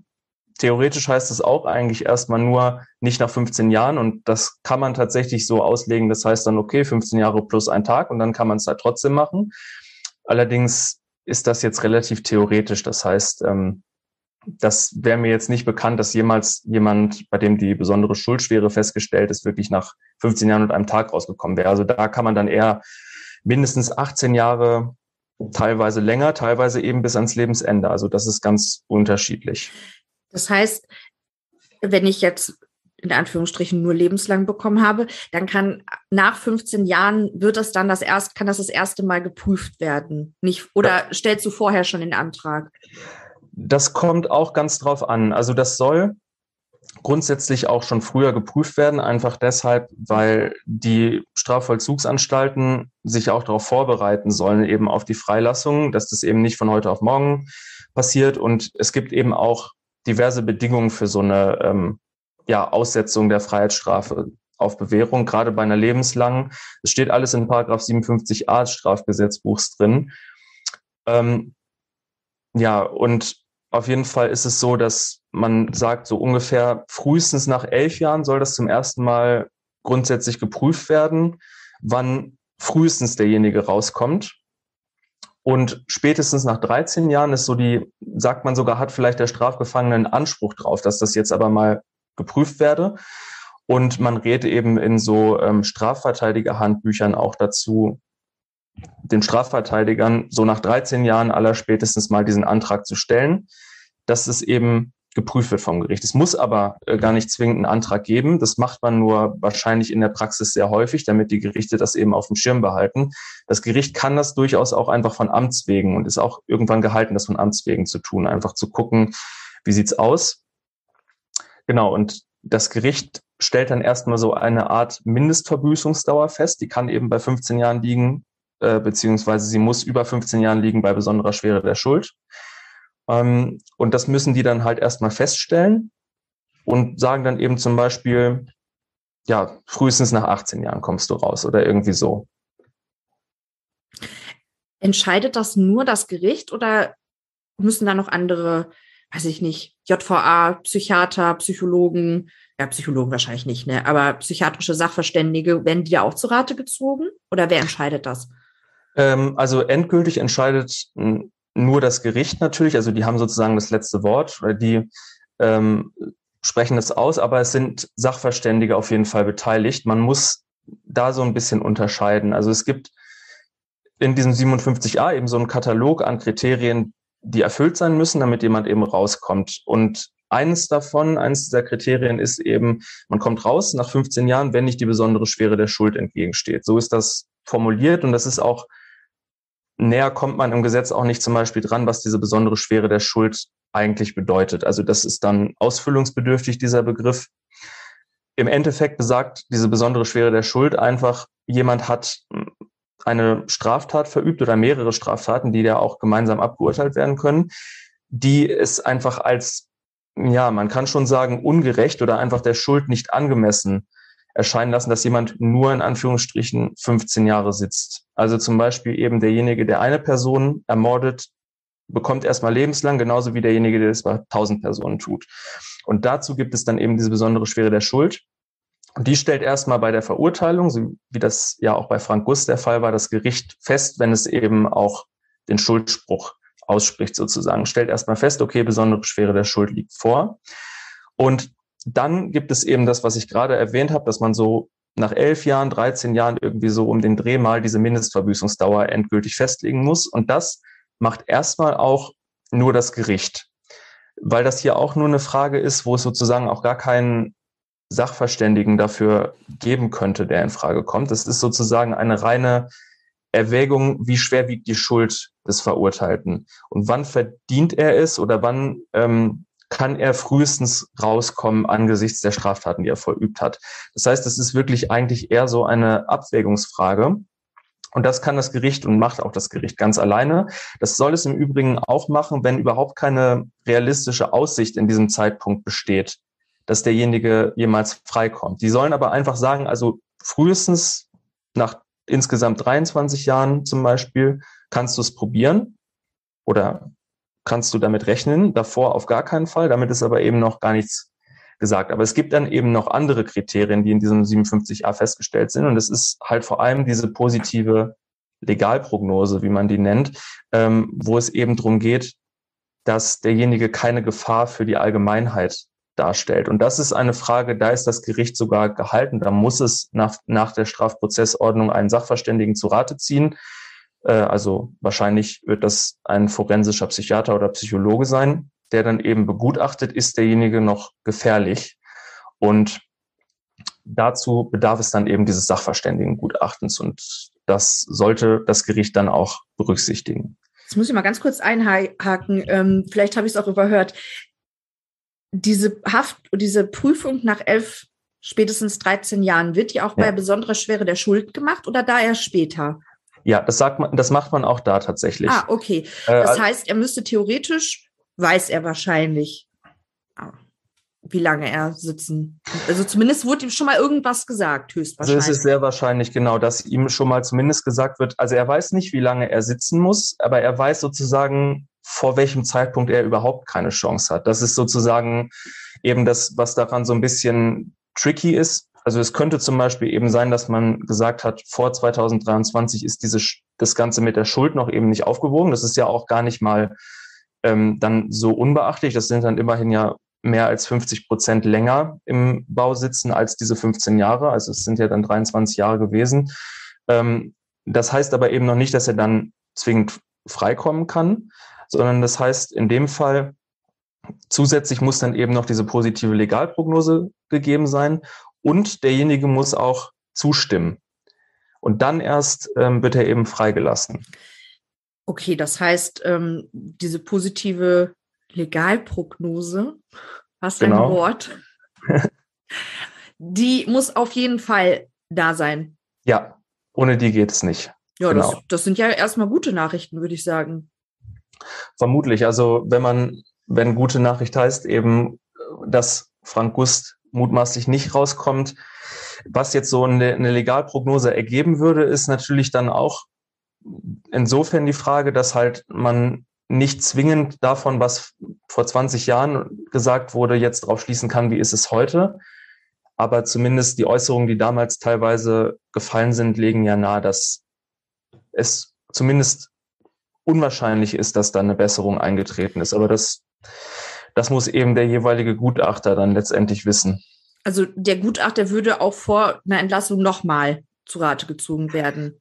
Der ist im, im Zweifel äh, ist es nicht unbedingt festgelegt, wann der zu Rate gezogen werden muss. Also das weiß ich jetzt in dem Fall halt auch nicht. Da müsste man eben wahrscheinlich die Akten kennen. Ähm, aber es ist so, dass er zum Beispiel zu diesem Zeitpunkt nach elf oder nach 13 Jahren, was wir da hatten, also es muss ja nicht genau dann gewesen sein, aber mhm. da wird er noch gar nicht befragt worden sein, mutmaßlich, weil das mhm. eben einfach mit seiner Kompetenz gar nichts zu tun hat, sondern das ist sozusagen reine, ja, sozusagen Macht, die dem Richter allein zugesprochen ist, weil das ja eben auch, wie gesagt, was soll das sein? Irgendein Philosoph, Gerechtigkeitsgutachter, es war so und so schlimm, deswegen mindestens so und so viele mhm. Jahre. Das kann halt eben der Richter Kraft seines Amtes machen, aber natürlich ist dann das, was er sagt, auch nicht unanfechtbar. Es ist halt immer eine Abwägungsfrage und man hat es dann eben dem Richter überantwortet, weil er eben mutmaßlich die persönlichen Eigenschaften hat, um das zu beurteilen. Aber da gibt es halt irgendwie keine empirischen Anhaltspunkte, dass man sagen kann, also bei vier Morden sind es mindestens 23 Jahre oder so. Das, da spielen ja auch noch die Art der Tatbegehung und so weiter eine Rolle. Mhm. Aber äh, wichtig ist ja zu wissen, vor einer Entlassung müsste es diese positive Legalprognose geben, Ganz die genau. wiederum nur von einem forensischen Gutachter erstellt werden kann. Ja. Das so ist, ist schon mal sehr gut. Das heißt, also es kann im Zweifel natürlich sein, denn also wenn man das Gesetz jetzt wirklich beim Wort äh, nimmt, kann es passieren, dass ein Richter sich einfach über ein negatives Gutachten hinwegsetzt. Das könnte er, ja. aber in der Praxis wird das nicht passieren. Bin ich mir relativ sicher. Das ist allein schon aus persönlichen Gründen für den Richter, jetzt mal abseits davon, welche Motivation er vielleicht haben sollte, aber für die Karriere dermaßen nachteilig mutmaßlich bringt so ein Begründungsaufwand und wahrscheinlich auch negative Schlagzeilen mit sich, dass das doch sehr selten der Fall ist. Mhm. Gut, und da müsste sich jetzt erstmal ein forensischer Gutachter finden, der sagt, ja, der ist zwar, hat zwar so viele Diagnosen und äh, hat so einen tief verankerten Sadismus, aber wir probieren es mal. Genau, der müsste sich erstmal finden. Okay. Jetzt war es ja so, dass die damals eben gedacht haben, also die Frage ist ja, warum hat er keine Sicherungsverwahrung bekommen? Und die Idee damals war, dass man ihn in einen Maßregelvollzug steckt. Ja. Da würde er nicht rauskommen, weil er ja nicht therapierbar ist. Mhm. Und danach hätte er ja erst seine Regelstrafe absetzen müssen. Und Frank Gust hat es ja geschafft, innerhalb von sechs Monaten aus diesem Maßregelvollzug rauszukommen. Es ist tatsächlich so, es weiß kein Mensch, warum keine Sicherungsverwahrung angeordnet wurde. Weiß keiner. Ja. Also da, es gibt keine logische Begründung, warum das nicht passiert ist. Hast du eine?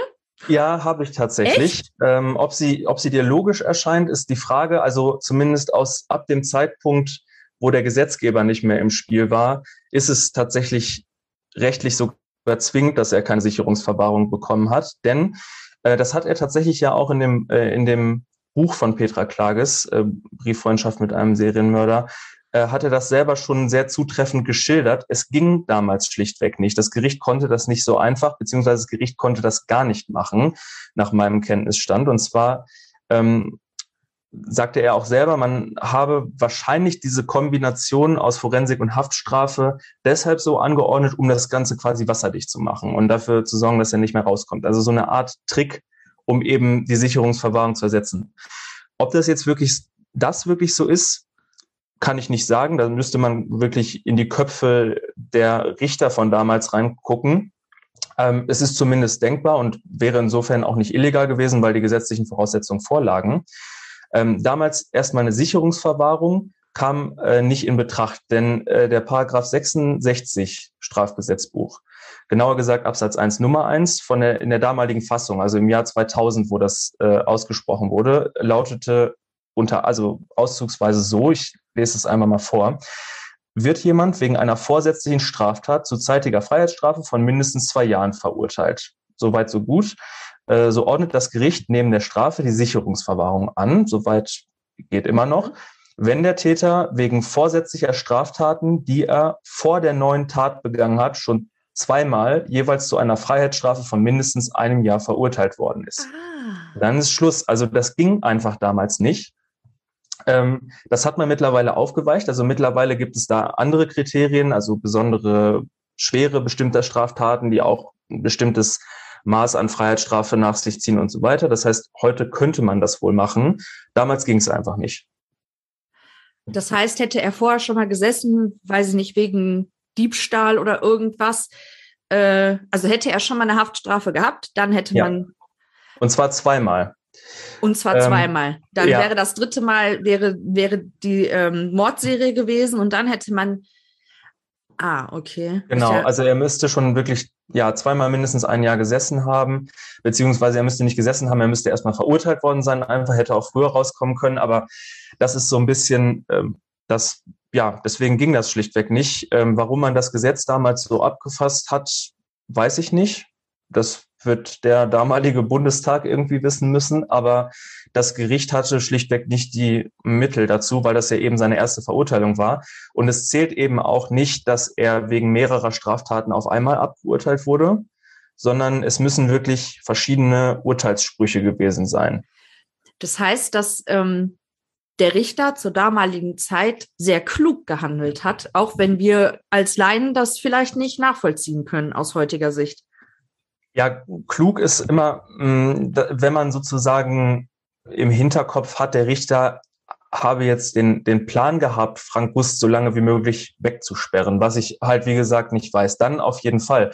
Es kann natürlich auch einfach sein, dass der Richter der Ansicht war, gut, wir versuchen das jetzt einfach mal mit der Therapie. Und deswegen geht es halt erstmal äh, in die ähm, psychiatrische Klinik und dann erstmal eben zur Sicherheit noch in, ins Gefängnis. Das kann genauso gut der Hintergedanke gewesen sein. Aber wenn man jetzt eben ein Richter wäre, der einfach sagen würde, okay, diese Personen sollen möglichst lange weg, dann wäre das erstmal ein kluger Schachzug sozusagen gewesen, wobei das ja eigentlich nicht die Rolle ist, die ein Richter einzunehmen hat.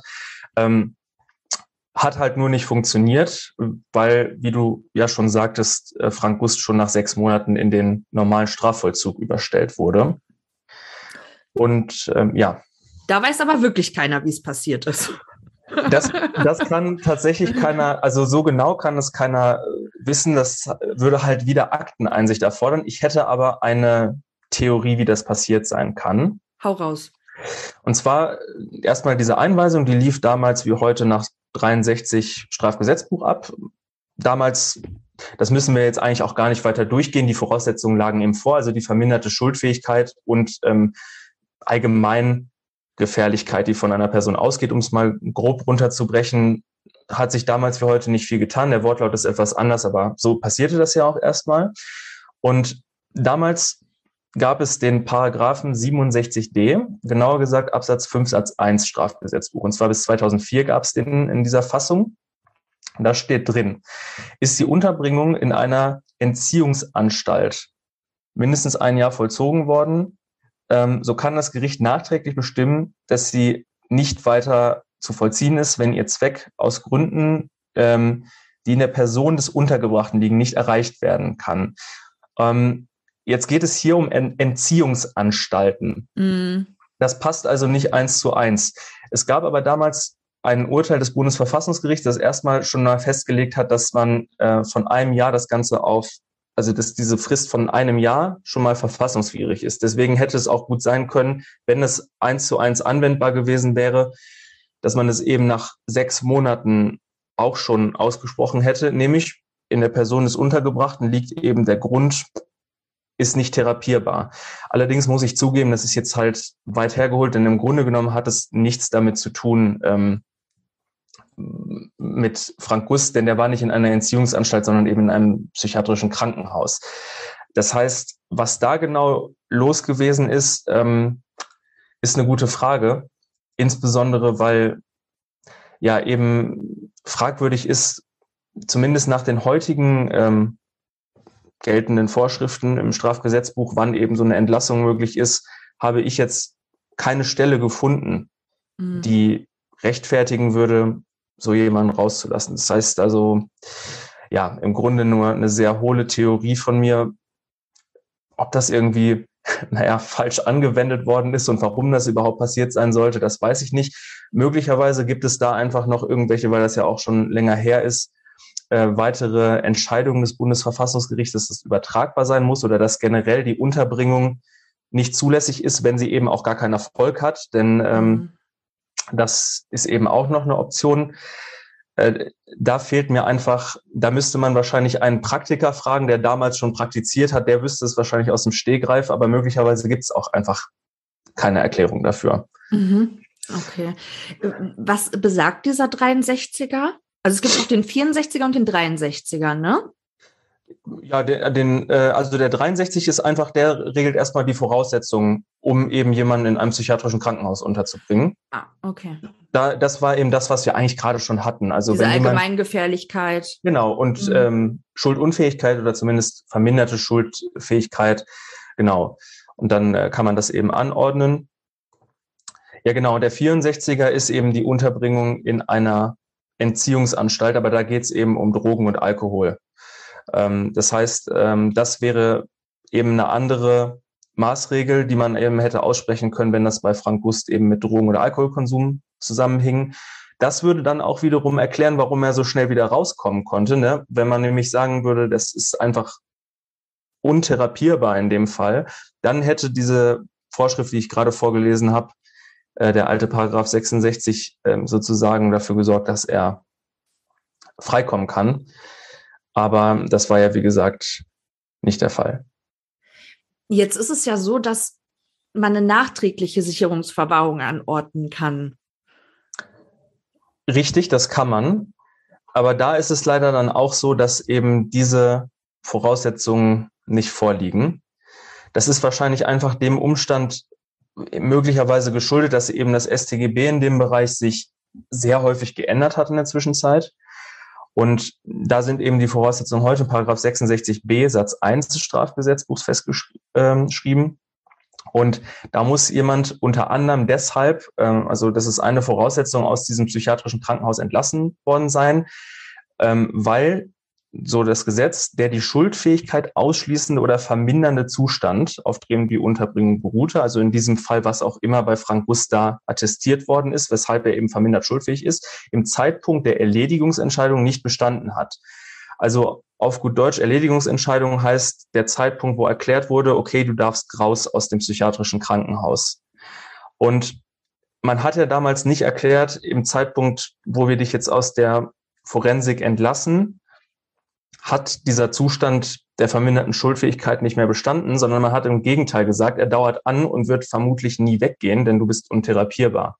Das ist also insofern jedenfalls aus meiner Sicht nicht machbar, darauf eine nachträgliche Sicherungsverwahrung zu stützen. Das ist einfach, wenn man das so gewollt hätte, insofern unglücklich, könnte man eben sagen, verlaufen für denjenigen, der eben will, dass Frank Gust für immer hinter Gittern ist, dass sich da einfach das Recht zum einen geändert hat und dass man eben damals diesen Trick probiert hat, wenn man so will, der einfach fehlgeschlagen ist. Okay. Jetzt ist es ja so, dass Frank Gust seit 2020 begleiteten Freigang hat. Mhm. Ich als Laie würde jetzt denken, dass das schon auch vorbereitende Maßnahmen auf eine eventuelle Entlassung sind, weil warum sonst sollte jemand, der eigentlich lebenslang im Gefängnis sitzt, Freigang bekommen? Ja, ist äh, eine gute Frage. Da musste ich natürlich auch erstmal nachgucken, vor allem weil sich das auch von Bundesland zu Bundesland ein Stück weit äh, unterscheidet. Also erstmal ist es so, dass Freigang in dem Fall jedenfalls, wenn wir jetzt nach dem äh, Strafvollzugsgesetz NRW gehen, gar nicht das richtige Wort tatsächlich ist. Also es ist jetzt nur eine Spitzfindigkeit, nicht jetzt um ähm, klug zu scheißen, sondern einfach, weil da eben sozusagen rechtlich andere Begriffe ähm, definiert worden sind. Und es ist einmal so, dass die ähm, Strafgefangenen zum Beispiel sogenannte Außenbeschäftigung erhalten sollen. Das steht in Paragraph 53 Strafvollzugsgesetz NRW. Und das dient eben dazu, mal erstens sie zu resozialisieren ein bisschen, aber auch eben abzuklopfen, ähm, ob überhaupt ja eine Entlassung möglich ist, nennt man auch Erprobung. Also einfach, um mal zu gucken, um überhaupt so eine Legalprognose abgeben zu können, muss man halt mal gucken, wie verhält sich denn jemand, der jetzt einfach frei rumläuft. Und ähm, diese, ich sage das deshalb mit dem Freigang, weil die, dass das nicht so heißt, weil die sogenannte Außenbeschäftigung, das ist eben dieser begleitete Freigang für ein paar Stunden. Ähm, das ist noch eine relativ ähm, strikte, also eine, eine relativ geringe Lockerung. Es gibt tatsächlich auch eben den Freigang, da ist man ohne Begleitung oder ohne Betreuung draußen und sogar Hafturlaub, mhm. wo man auch übernachten darf außerhalb des Gefängnisses.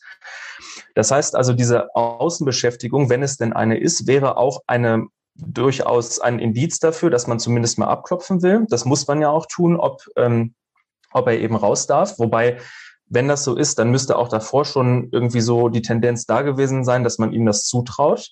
Also, dass er das nicht missbrauchen wird, zum Beispiel diese Außenbeschäftigung.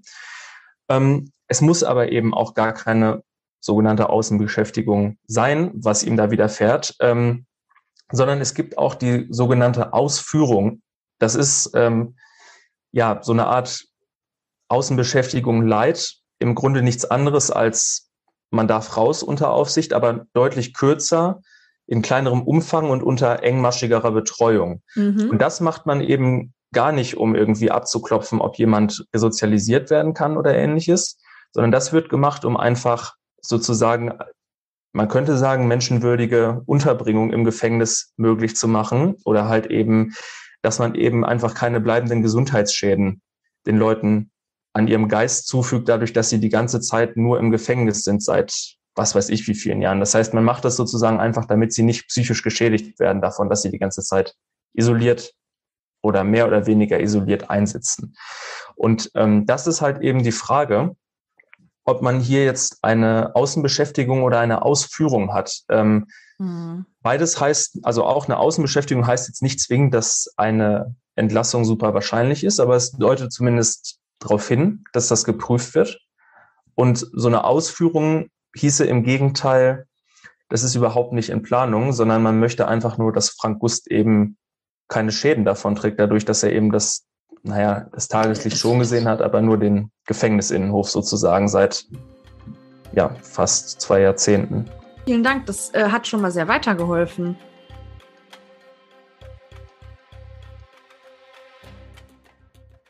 Lukas hatte mich gebeten, noch einen kleinen Nachtrag zu machen. Er schreibt, mir ist ein kleiner Fehler aufgefallen, den ich am Ende gemacht habe. Wenn es sich um eine Ausführung, keine Außenbeschäftigung handelt, heißt das nicht, dass eine Freilassung gar nicht in Planung ist. Auch Ausführungen können Freilassungen vorbereiten, sind aber eben nochmal weiter weg vom Ziel. Sie werden aber ebenso durchgeführt, um die psychische Gesundheit der Gefangenen zu erhalten, was für die Außenbeschäftigung nicht gilt. Außenbeschäftigungen deuten wirklich auf eine, dann natürlich immer noch nicht zwingend stattfindende, geplante Freilassung hin, Ausführungen hingegen sagen erstmal gar nichts aus, aus besprochenen Gründen. Damit haben wir den Nachtrag mhm. gemacht. Und zwar ist Frank Gust am 21. September 2000 vom Landgericht Duisburg zu einer lebenslangen Freiheitsstrafe mit besonderer Schwere der Schuld verurteilt worden. Genau. Wegen Mordes in vier Fällen, davon zweimal in Tateinheit mit Vergewaltigung. Der Angeklagte wird in ein psychiatrisches Krankenhaus eingewiesen der sogenannten Forensik. Mhm. Also in der Forensik hat er sich ja nur sehr kurz aufgehalten.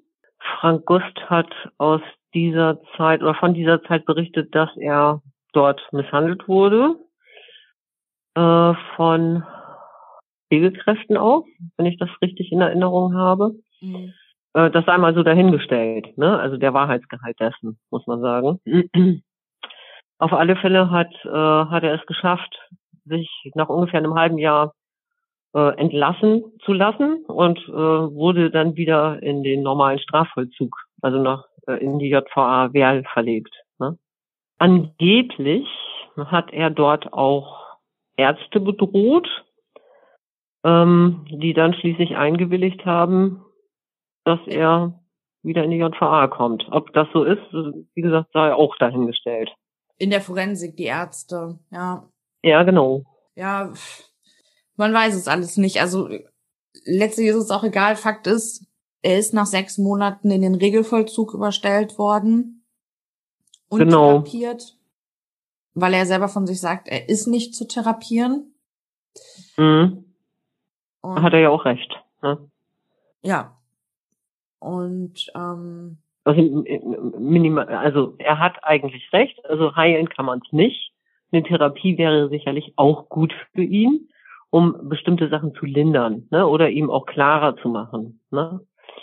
Einen anderen Blick auf die Dinge zu vermitteln und vielleicht auch ähm, Dinge, die wirklich noch im Verborgenen liegen bei ihm, äh, an die Oberfläche zu holen. Ne? Dass er sich dessen bewusst werden kann.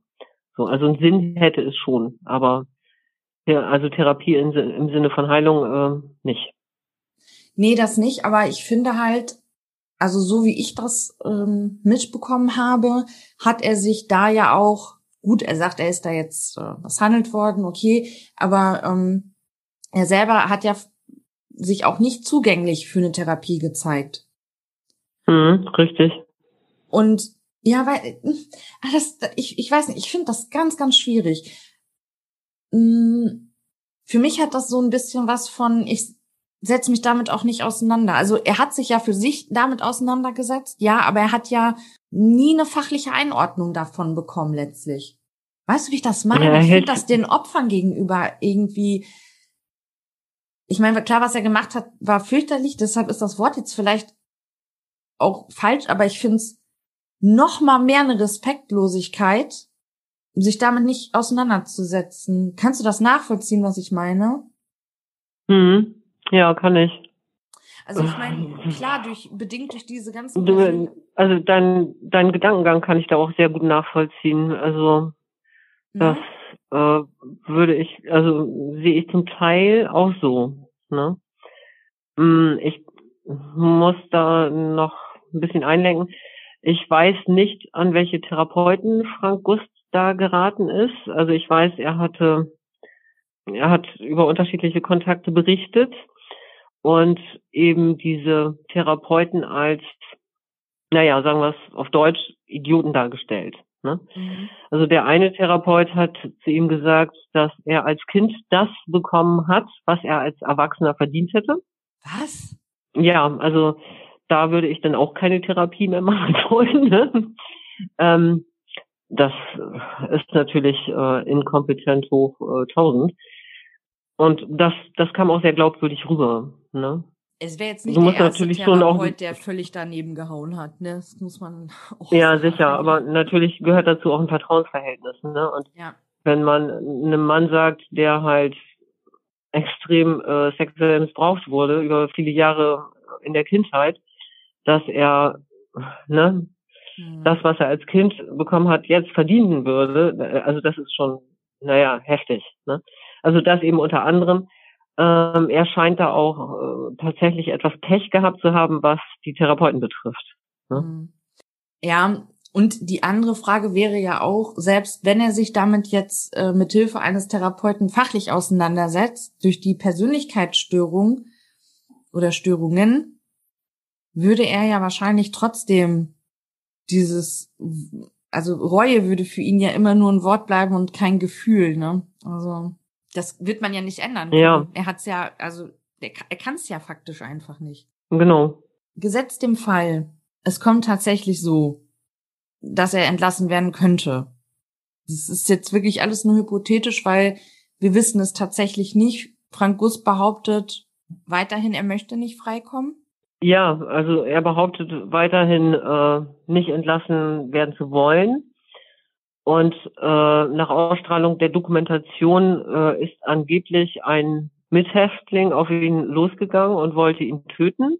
Ne? Es kann allerdings sein, dass das lediglich eine Schutzbehauptung ist, dass er eben nicht entlassen werden will. Also weiterhin eine Schutzbehauptung, um eben äh, ja im Gefängnis ja weiterhin einigermaßen existieren zu können. Ne? Weil eben auch Mithäftlinge sich überhaupt nicht vorstellen können, dass er entlassen wird. Ne? Also was ja vernünftig ist, also, muss man mal sagen. Ne? Ja. Also Frank Gust äh, darf auf gar keinen Fall entlassen werden, weil er nach wie vor extrem gefährlich ist. Also wenn nicht sogar noch gefährlicher als vor Inhaftierung. Ne? Weil er jetzt so viel er hat Zeit ja nur viel Zeit darüber, gehabt. Ja, und also wegen genau. Zeit. Mhm. Und sich auch anderweitig noch viele Anregungen holen konnte. Wie meinst du das? Naja, durch andere Mithäftlinge. Ne? Also das ist ein Hochsicherheitstrakt mit sehr gefährlichen Tätern. Und äh, also der Austausch inspiriert durchaus auch äh, seine Fantasie, ne? jetzt rein. Ich meine, er ist da ja nicht, er ist da ja nicht in einem äh, sozialen Umfeld, das seiner Psyche gut tut, so, ähm, sondern ganz im Gegenteil. Mhm. Na, okay, so meinst du das. Ja, weil, ja, die sich da gegenseitig ja. pushen. Rein für den hypothetischen Fall, dass Frank Gust entlassen wird. Was glaubst du, was dann passiert? Naja, Befürchtungen würde ich gar nicht sagen, sondern einfach die Einschätzung, dass ähm, Frank Gust noch klüger handeln wird, ähm, noch geschickter vorgehen wird und noch ähm, gefährlicher und tödlicher agieren wird. Ne? Und noch brutaler sein wird, noch sadistischer sein wird. Das ist eine Einschätzung, das ist keine Befürchtung. Und diese Einschätzung ist sehr realistisch. Frank Gust wird gefährlicher sein, als er es vorher war. Irgendjemand hat gesagt, ich glaube, das warst du sogar, äh, dass er, sobald er raus sein wird, sich sein nächstes Opfer sucht. Ja, natürlich. Und das ist so klar wie das Arm in der Kirche. Richtig. Habe ich gesagt. Meine ich auch so. Ich finde das Wichtigste an diesen Dingen, also wenn es um Intensivtäter geht, Serienmörder, Serienvergewaltiger, ähm, ist eigentlich immer, dass diese Entwicklungen über viele Jahre erfolgen und dass unterschiedliche Faktoren und Prozesse wichtig sind, ne? damit sich ein Mensch in diese Richtung entwickeln kann. Und ähm, die maßgebliche, maßgeblichen Dinge, die passieren, die passieren eben in der frühen Kindheit, frühe Jugend, also meistens frühe Kindheit. Wenn diese Signale von Kindern nicht ignoriert werden, sondern wir alle aufmerksamer sind und nicht äh, diese Mentalität des Wegschauens äh, eine Rolle spielt, sondern wenn wir wirklich hinschauen und agieren, ja, und diese, diese Kinder, die sich in furchtbaren, zum Teil wirklich furchtbaren Situationen befinden, wenn wir ähm, da helfen, dann könnten wir viele Entwicklungen äh, stoppen und dadurch wesentlich weniger Opfer irgendwann haben, ja. Also wir können Täterkarrieren wirklich verhindern, aber wir müssen eben alle hinschauen und eben bestimmte Dinge nicht ignorieren. Das finde ich total wichtig. Dass man den Zyklus der Gewalt, ja, handeln und dass man den Zyklus der Gewalt unterbricht.